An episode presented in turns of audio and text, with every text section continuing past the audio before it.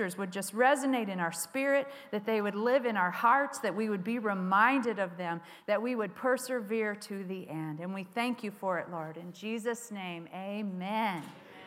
All right, well, let's just start out. Let's read uh, Hebrews 10:36. It says this, "For you have need of steadfast patience and endurance, so that you may perform and fully accomplish the will of God, and thus receive and carry away and enjoy to the full what is promised." So why do we want to have our PPE in place. Why do we want that? Why do we want our patience, our perseverance, our endurance in place? Because there's something that's promised to us. So that, first of all, we can accomplish the will of God. But second, it says this and carry away and enjoy to the full everything that God has promised. So there's a purpose to it. Pastor Mark didn't just come up with that. Guess what? The Holy Spirit did. he knew that we needed reminded. And so God has given us promises, both personal and as a congregation and in the Word as the body of Christ. God has given us promises. But those promises only come to pass as we go through the process of the promise coming to pass. So promises have processes. And so when we look at promises and processes throughout the Word of God, there's always something that comes in opposition, right? Something that comes of the enemy that tries to make us forget the promise or quit in the process. But if we quit in the process, we do not carry away and enjoy to the full what is promised. So we have to come to the end.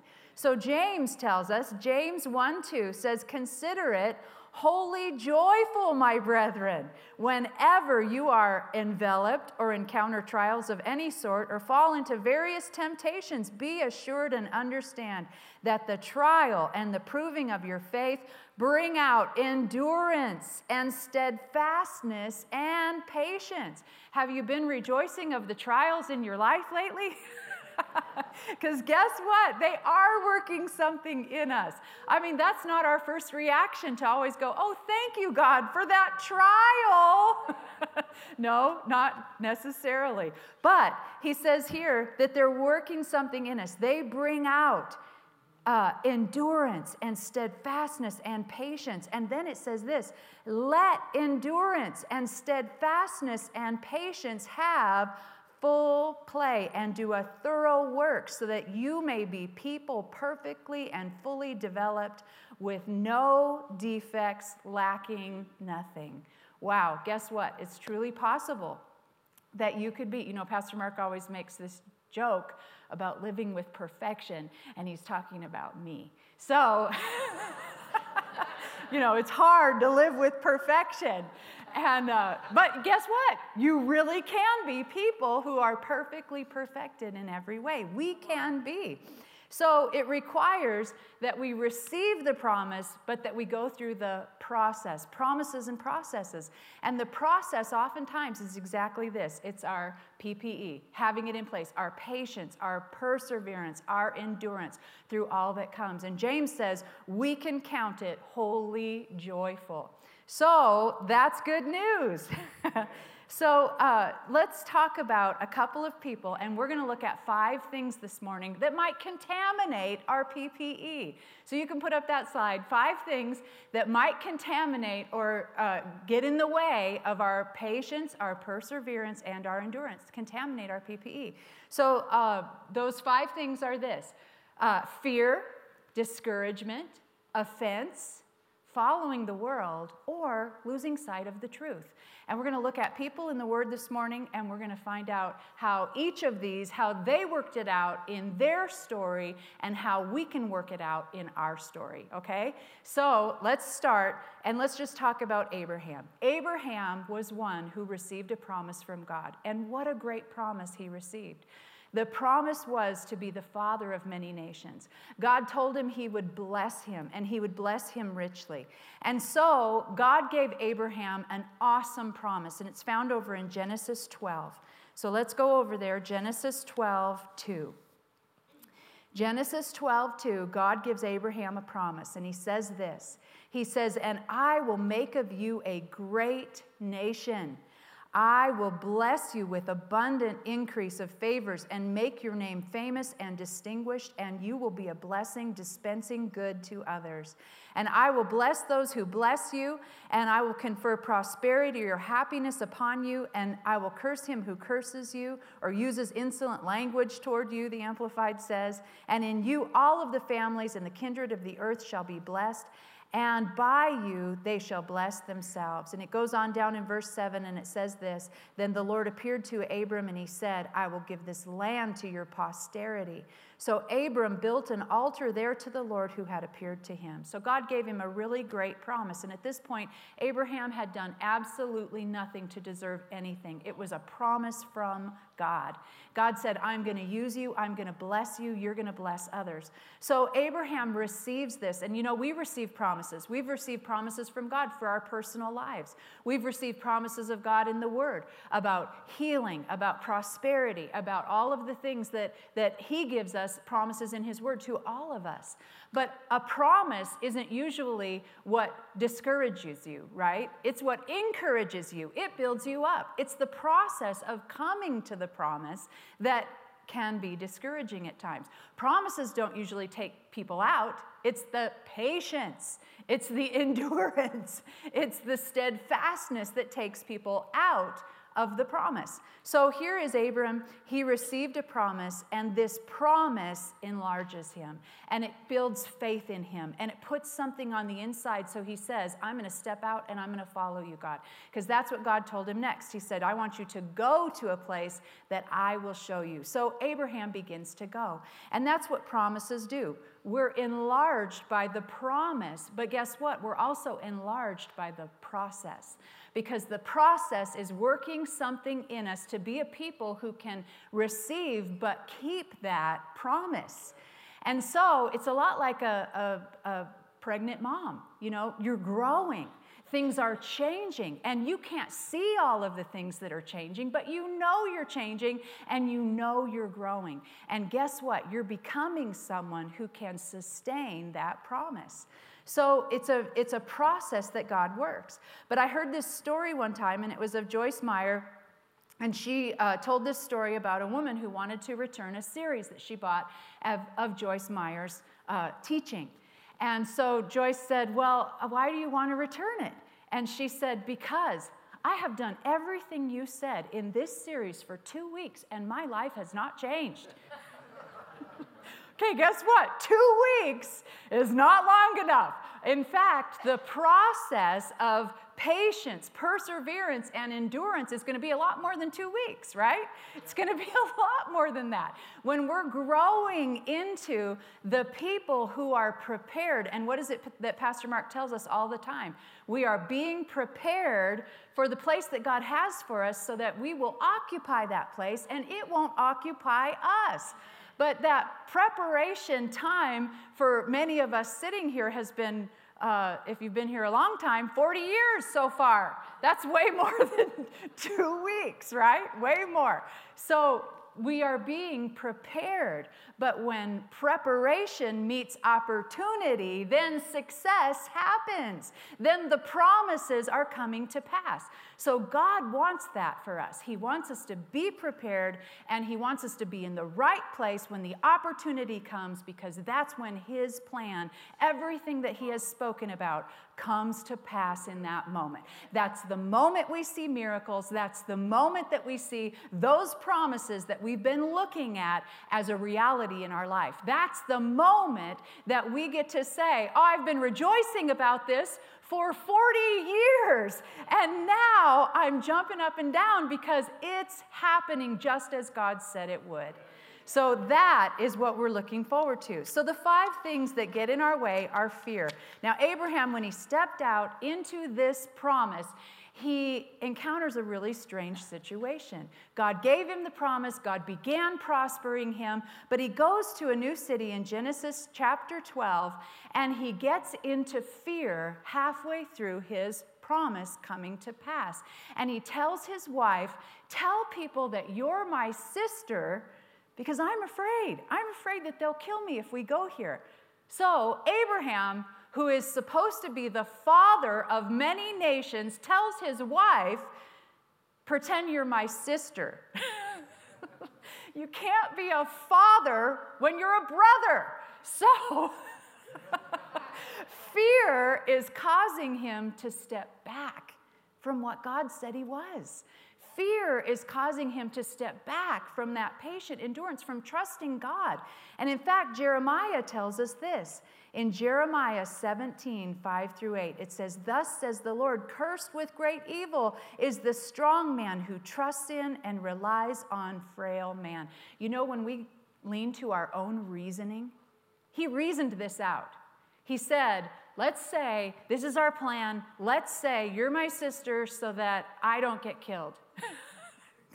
he was afraid and he admitted it. But when we rely and trust on ourselves, we're not relying on God. And he says this He says, The man who makes weak human flesh his arm and whose mind and heart turn aside from the Lord. For he shall be like a shrub or a person naked and destitute in the desert. And he shall not see good come, but he shall dwell in a in parched places in the wilderness and in uninhabited salt land. Most blessed is the man who believes in, trusts in, and relies on the Lord, whose hope and confidence the Lord is. For he shall be like a tree planted by waters that spread out its roots by the river, and it shall not see or fear when heat comes. but its leaf shall be green. It shall not be anxious and full of care in the year of doubt, nor shall it cease yielding fruit. So that's a promise. So that's a really great picture. What do we want to be? A tree that's planted by the river that is flourishing and full, or do we want to be a shrub? When we lean to our own reasoning, when we let fear contaminate our PPE, when we let fear in, we become a shrub. We shrink back from the promise of God. And we do things and say things that are just, it, it, they're, in, they're contrary to what God said. So that's what Abraham is doing. So fear is causing him to trust himself and to stop trusting God. God already gave, gave him a word, and God can sustain him, and God can prosper him, and God can do everything he said if Abraham will just trust God, right? But here's the thing about fear. So when we receive a fear, if we don't deal with it, it keeps cropping up in our life it keeps coming up. So, just five pages from this story where Abraham says, Tell them you're my sister, and then that plan didn't work, he does it again in a new place. he says, Tell them again that you're my sister. And guess what? It doesn't work that time. But when we have fear that hinders us, we pass it on to our kids too. And his son Isaac did the exact same thing, just five more pages over. So Isaac came to a place where he said, Rebecca, you're just far too beautiful. Let's tell everyone that I'm your brother. So now this fear is passed to his children. You know, we all could probably pinpoint a fear in our life that has limited us that was passed down to us, that wasn't even our original fear. but it was something that maybe our grandmother or our mother or our father had and they pass down to us, right? So fear limits us, and fear will contaminate our perseverance. We shrink back when fear happens, we don't press forward. And God requires that we step forward in faith. And that's part of what perseverance and patience and endurance works in us. We read it. There's a faith, there's a, a, a faith that lasts through, that sees results. All right, so here's the next one. The next one is discouragement and insecurity. Discouragement. Discouragement. And who's the one that we see here? Well, it's Jeremiah. And go with me over to Jeremiah 1 4. Jeremiah 1 4. And it says this it says, Then the word of the Lord came to me, Jeremiah, saying, Before I formed you in the womb, I knew and I approved of you as my chosen instrument. And before you were born, I separated you and I set you apart, consecrating you, and I appointed you as a prophet to the nations. And then said I, Ah, oh, Lord God, behold, I cannot speak, for I am only a youth. But the Lord said to me, Say not, I am only a youth, for you shall go to whom I shall send you, and whatever I command you, you shall speak. Be not afraid of them, of their faces, the Amplified says. For I am with you to deliver you, says the Lord. Then the Lord put forth his hand, and he touched my mouth. And the Lord said to me, Behold, I have put my words in your mouth. See, I have this day appointed you to the oversight of nations and kingdoms, to root out and to pull down, to destroy, to overthrow, to build, and to plant. Moreover, the word of the Lord came to me, saying, Jeremiah, what do you see? And I said, I see a branch, a shoot of an almond tree, the emblem of alertness and activity in blossoming in winter. And then said the Lord to me, You have seen well, for I am alert and active, watching over my word to perform it. Wow. So Jeremiah gets a word from the Lord, and his immediate response is, Lord, I'm not, I'm not old enough, I'm not I'm not big enough. I'm not, I don't know enough. I'm too young. I'm only a youth. And God says, No. He says, You're going to go everywhere I tell you to go, and you're going to speak my words. You don't have to come up with something. You're going to speak my words. And so, this story right here of what the Lord said to Jeremiah really shows us that his destiny preceded his birth.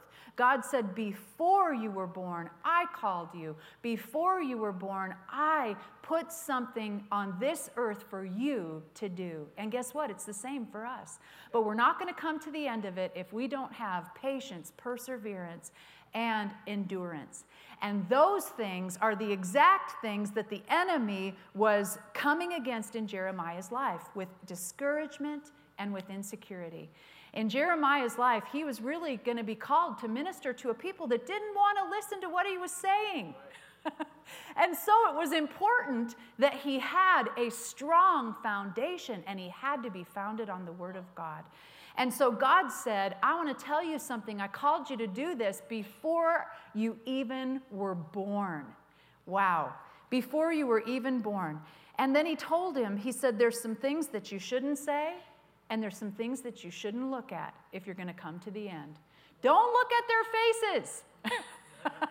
look at my face, God says. Don't look at their faces, and that'll discourage you. But God showed him how to stay encouraged and to come to the end. He said, Look at me. He said, What do you see? And he wanted him to see what God saw, and he wanted him to say what God said. And when he saw what God saw, and when he said what God said, then he overcame discouragement and he overcame the insecurity that would try and hold him back. And those two things will come against us against our patience, against our perseverance, and against our endurance. So we have got to see what God sees and say what God says.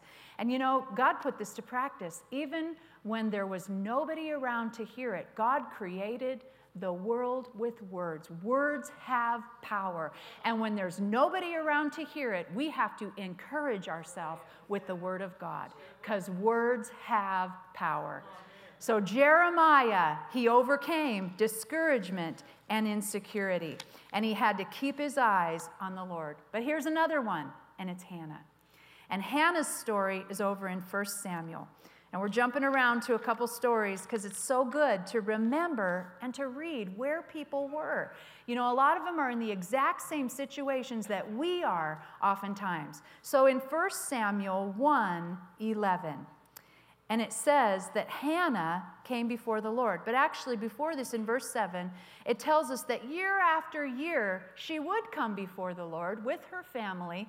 But as they would come, her rival, Penina, would provoke her. And so it says uh, she provoked her, and Hannah was affected greatly by that. So, Hannah, what Hannah is overcoming is offense. Offense. And so now it says in verse 11 So she vowed, saying, O Lord of hosts, if you will indeed look on the affliction of your handmaiden, and earnestly remember and not forget your handmaiden, but will give me a son, I will give him to the Lord all of his life, and no razor shall touch his head. And she continued praying before the Lord. And Eli noticed her mouth, and Hannah was speaking in her heart, but only her lips moved, and her voice was not heard. So Eli thought she was drunk. Oh my gosh, this is the Bible. All right, so Eli said to her, How long will you be intoxicated? Put wine away from you. But Hannah answered, No, my Lord, I am a woman of sorrowful spirit. I have drunk neither wine nor strong drink, but I was pouring out my soul before the Lord. Regard not your handmaiden as a wicked woman, for out of my great complaint and bitter provocation I have been speaking. Now, it gives us a insight when you read the New King James Version. It says this, "For out of the abundance of my complaint and grief I have spoken until now." Until now. Evidently, Hannah was experiencing some things in her life, and some of those things in her life, which were her womb being closed, which she wanted God to open, were being affected maybe by what was going on. And she said, This is the day that things are changing for me. I'm letting go of everything, and I am coming before the Lord, and I am asking Him, and my heart is broken before Him. She was pouring out her heart before the Lord. But as soon as we decide that we're going to get rid of offense, and I'm sure part of the offense was Penina her rival, was always on her. You know, her negativity, her discouraging words, her, it says that she taunted her. Uh, in places, it says that she was against her. She, she said things to her continually. You know, some people are mean, and we can be offended with that. some people are mean on purpose. And we can be offended with that. But this story isn't about God correcting Penina. it's about God correcting Hannah. Hannah comes before the Lord, and Hannah puts her heart out there. But as soon as she decides to get rid of offense, she has another opportunity for offense. And it's by her leader. Well, surely he should have known my heart. He should have known that I came to pour out my heart before the Lord. I'm in prayer and he thinks I'm drunk. I mean, here she is, right? Another opportunity for offense, and it's with her leader. Wow. So, what does Hannah do? Hannah lets it all go and she, she gives it to the Lord, which is exactly what we have to do because offense will contaminate our perseverance, it'll contaminate our patience. I mean, have you ever been offended with someone and tried to be patient with them? It doesn't happen. It'll contaminate our endurance because as soon as we get offended, we don't want to do what we're doing anymore. so it'll contaminate our PPE. So here is Hannah. And you know, it makes me think of Jesus. When Hannah is here and she's being taunted every day, you know, it says Jesus was reviled. And when we look at him, Jesus was teased and taunted and reviled. And how did he respond? It says, He reviled not. He trusted God. And in fact, when he was going to the cross for us, he could have been offended by everybody and their treatment of him. But what did he do? He said, No, I'm going to the cross. In fact, he considered the offense nothing in comparison to what God would and could do. And in Hannah's life, Hannah's healing depended on her releasing offense. Hannah's miracle depended on her releasing offense. For Jesus, what held Jesus to the cross? Was it his the nails in his hands and in his feet? Well, probably not. It was Jesus' great desire to not be offended with the people that he was going to the cross for. And when Jesus went to the cross for us, his desire to forgive us held him to the cross. I mean, it was powerful. It was more powerful than anything, natural thing, because Jesus at any moment could have stepped down, but he said, I will not be offended and I will forgive. And that's why we are where we are today. That's why we are forgiven, because miracles happen every time a person gets saved. That's a miracle happening. And Jesus made way for that miracle because he would not receive an offense. Oh man, you guys, that's powerful. that's powerful. So offense will contaminate our PPE. So the next one is Naomi. Naomi. Naomi's story is found in Ruth chapter 1. And uh, let's go over there real quick. I know we're reading a lot of stuff. Told Pastor Mark, I don't know if I can get all that in. He goes, try anyway. I said, okay. so, Na- Naomi's story is found in a book called Ruth. And uh, there is some great significance and symbolic meaning in the names and the places in this book, and we're going to look at them.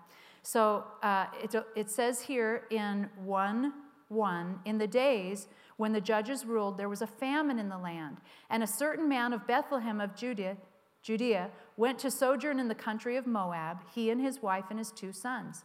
The man's name was Elimelech, and his wife's name was Naomi, and his two sons were named Mahlon and Chilion, invalid and pining, is what his son's names meant. They were, right? they were Ephrathites from uh, Bethlehem of Judah, and they went to the country of Moab and continued there. But Elimelech, who was Naomi's husband, died, and she was left with her two sons. And they took wives of the women of Moab and the name of the one was Orpah and the other Ruth. And they dwelt there about 10 years. And Mahlon and Chilion died also, and both of them. So the women were bereft of the woman was bereft of her two sons and of her husband. And then she arose with her daughters in law to return to the country of Moab, for she had heard in Moab how the Lord had visited his people, giving them food. Now, I know it doesn't look like there's a lot in this except for names, but I have a slide that tells you what some of these names mean. So there's a lot in this story, and the significance is found in the names and in the places. So here we have Elimelech. What does Elimelech's name mean? It means God is king. Naomi's name means my delight. Mahlon, as we said, means sick or invalid, and Chilion means pining, wasting away. Bethlehem means house of bread, but Moab means seed. So if we look at these meanings, the whole story is told right here of why they left. So, and, and we call this one, or I'm saying this one is following the world. Naomi, her PPE was contaminated because she was following the world's way. So Elimelech, God is my king and my delight, were called to house of bread. When they were called to house of bread, that's where God had something for them. Bethlehem was where they lived, and that was house of bread. But they left house of bread to go find seed. See, how does God work? Well, God says, I'm going to give you seed, and the seed that He gives us is His word. And when we speak His word, it actually creates and does something, right? That's why God, when no one was around, spoke the word to create the world. But they did not speak God's word in the house of bread, to have the house of bread manifest to them. In fact, we can see what was on their heart and on their mind, and out of the abundance of our heart, our mouth speaks. Well, what was it? They named their two sons sick, invalid, and pining and wasting away. So here they are God is my king and my delight, and yet they have a different confession. a different confession that is actually creating something when they're called to create something different. God did come to Bethlehem and He did bring seed, He did bring food, He did bless Bethlehem as the house of bread. But they were gone when it happened. Why? Because they were probably watching BNN, Bethlehem News Network, hearing about the bad report of the famine and the bad report of the famine was filling their heart, and they were so discouraged by it that they named their kids after the famine instead of after what God had called them to be. And they went to a place looking for seed when they were actually called to plant seed. When we follow the world's way, the world has no good counsel for us. It'll tell us to go here and to go there. It'll tell us you can't get Christmas presents because they're on a ship in the ocean. But guess what? God's got all kinds of good stuff in the bookstore for you to buy. So, There's so much that the world does not know about the way of God, and yet sometimes we act like they're the authority. And so Naomi ends up going home because God blessed Bethlehem. But who does she go home with? Ruth, a person who is not even a woman of the covenant. And Ruth was so honored by God that she is one of the four women in the genealogy of Jesus. She doesn't even have to be there because she married into it. And yet God says, I love so much her faith and what she did. I love her endurance, her patience in the plan of God. I love how she persevered, and I'm going to put her name in there for everyone to see for all of eternity. Wow. And the book is not called Naomi Comes Home, it's called Ruth, right? So there's something about that. Following the world's way will contaminate our PPE.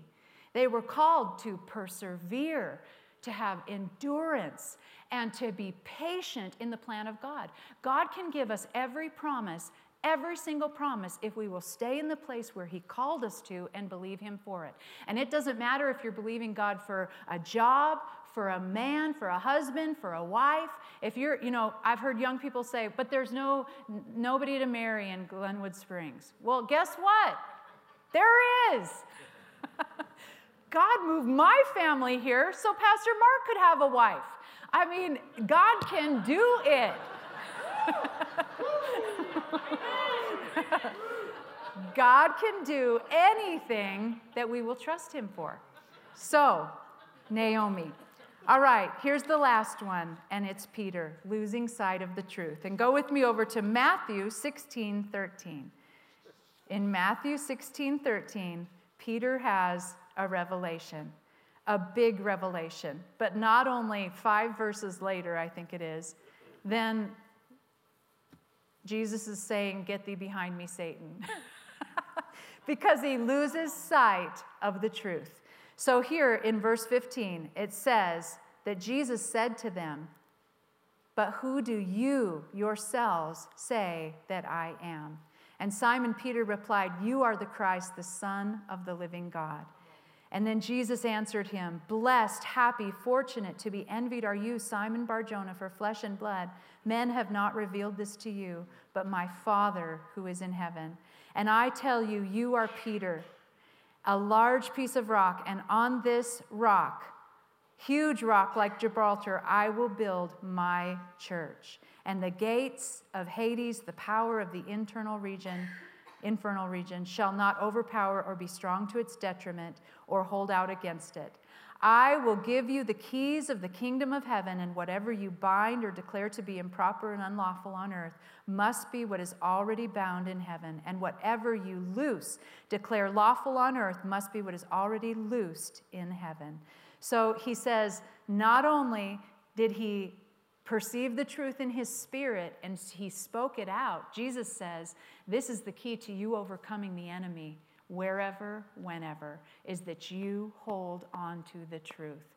And the truth is not just a word, it's a person. He received the spirit of who Jesus was, but guess what? He lives on the inside of us.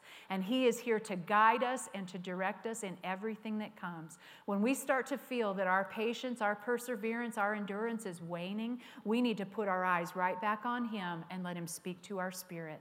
Because He will speak life. His words are spirit and they are life and He will speak life to our spirit that will carry us forward, that will keep us moving in the plan of God. So we cannot lose sight of the truth. And what Jesus showed Peter was He showed him whose and who He was. He said, This is who you are because you know who I am and you know who you are. Now you can take authority. You can take authority, and we're called to take authority. Patience, perseverance, and endurance is not just sitting back and waiting. It's taking authority in the place where we are called to be. And that's what Naomi was supposed to do, and that's what Abraham was supposed to do, and that's what Jeremiah was supposed to do. You know, Jeremiah had a, a, a friend in King Josiah. And as long as King Josiah was alive, he was doing pretty good getting that message out. But his big discouragement came when King Josiah died and he underwent severe persecution. He underwent all kinds of, of persecution. You can read about it in the book. But he comes to the place in Jeremiah 15, 16, where he says, I'm coming back to your word, Lord. He says, Your word, your word is for me. And he said, I ate your word. I consumed your word. I put your word on the inside of me, and it became the joy and the rejoicing of my heart. And that's what the Lord is telling Peter. He says, You will overcome with this word. You will overcome with this word. So, patience, perseverance, and endurance means coming back to the Word of God and never losing sight of the truth. So, our, our words, it's a question, are our words building the kingdom and binding the enemy? Are they doing that right now? And if they're not, then we need to take a lesson from this story and we need to see and know that that's what we're called to do. The gates of hell cannot prevail against the church. But the days will get darker, and it'll feel like the church is oppressed.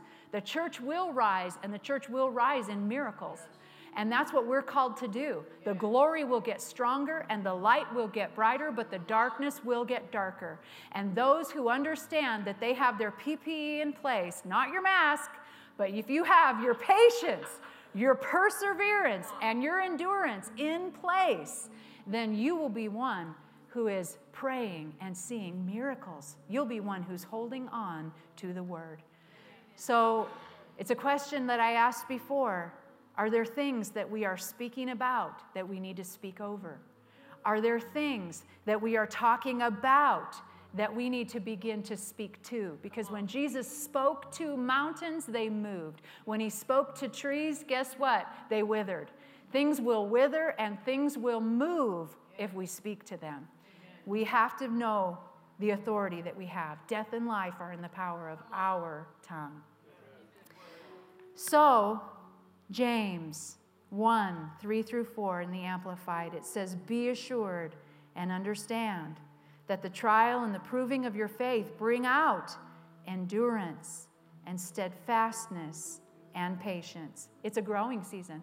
Pastor Mark titled this series, PPE, a growing season. We're growing in these things.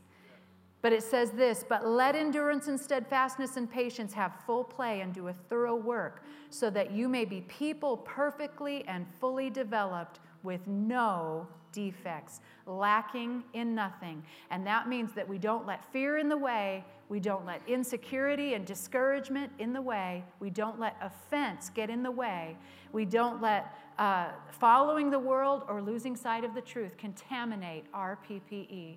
In fact, our PPE will stay in place if we put these things in their right place. Praise God. I want to read just another scripture as we close here. And it's uh, uh, 2 Thessalonians 1 3. It says, We ought and indeed are obligated as those in debt to give thanks always to God for you, brethren, as is fitting, because your faith is growing exceedingly, and the love of every one of you, each toward the other, is increasing and abounds. That's what God's calling us to do grow in faith and abound in love. And it says, And this is a cause of our mentioning you with pride among the churches of God for your steadfastness, your unflinching endurance and patience, and your firm faith in the midst of all of the persecution and the crushing distresses and afflictions under which you are holding up. He says, You're going to hold up. Why? because you're focused on the right things. You're loving people and you're growing in faith. That's what we're going to do. So, praise God. And then uh, Colossians 1 tells us, and this we will do, provided that you continue to stay with and in the faith of Christ, well grounded and settled and steadfast, not shifting away or moving away from the hope. We can stay settled and steadfast in God. And we're going to with our PPE in place. Amen? Amen. Amen. So, uh, you know, uh, we all need to have the relationship with Jesus so that we can have PPE, patience, uh, perseverance, and endurance. And oftentimes, you know, in this sanctuary, everyone is born again, but there's a lot of people that watch us online. And I would like for us just to play, pray and rededicate ourselves and uh, to being steadfast and to knowing who is in us. It is the, the truth that, the, that we hold to but like I said, truth is a person, it's Jesus. And Jesus came so that he could live on the inside of us, never to leave us again, as Alan said, by the Spirit of God. And so when we invite him into our life, we invite the Spirit of God to be uh, resident on the inside of us. And so I just want for us to pray before we end our service today. And let's all stand and uh, we can pray this together. And if you've already prayed a prayer of salvation and you are saved, then praise God. But if you're not, and maybe the person uh, uh next to you is, they're going to pray along with you so that we can all stand together and, and we'll pray this together. So let's pray. Father, I thank you for loving me. Thank you for sending your son for me. I believe that Jesus died for me and I want to come to the end of my life having done everything I was called to do.